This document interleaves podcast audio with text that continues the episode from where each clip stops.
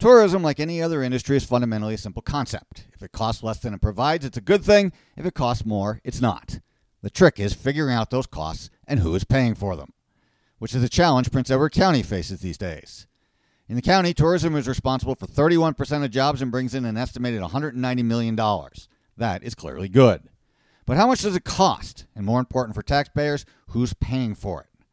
For example, how much county road work, work paid for by taxpayers, needs to be done every year because of tourism traffic? What about staff costs for bylaw enforcement and tourist costs? Most importantly, are the taxes received from those making a living off of tourism paying these costs?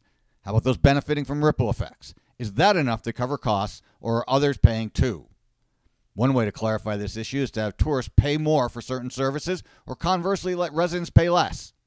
Two examples discussed last week by Council were to waive or reduce charges for residents for certain services like Wellington Beach, and also to excuse them from parking fines. Solutions from the opposite perspective would be to charge visitors for things residents already get for free, for everything from waterfront and beach access to access to the county itself. Tourism makes sense if it brings in more than it costs for everyone.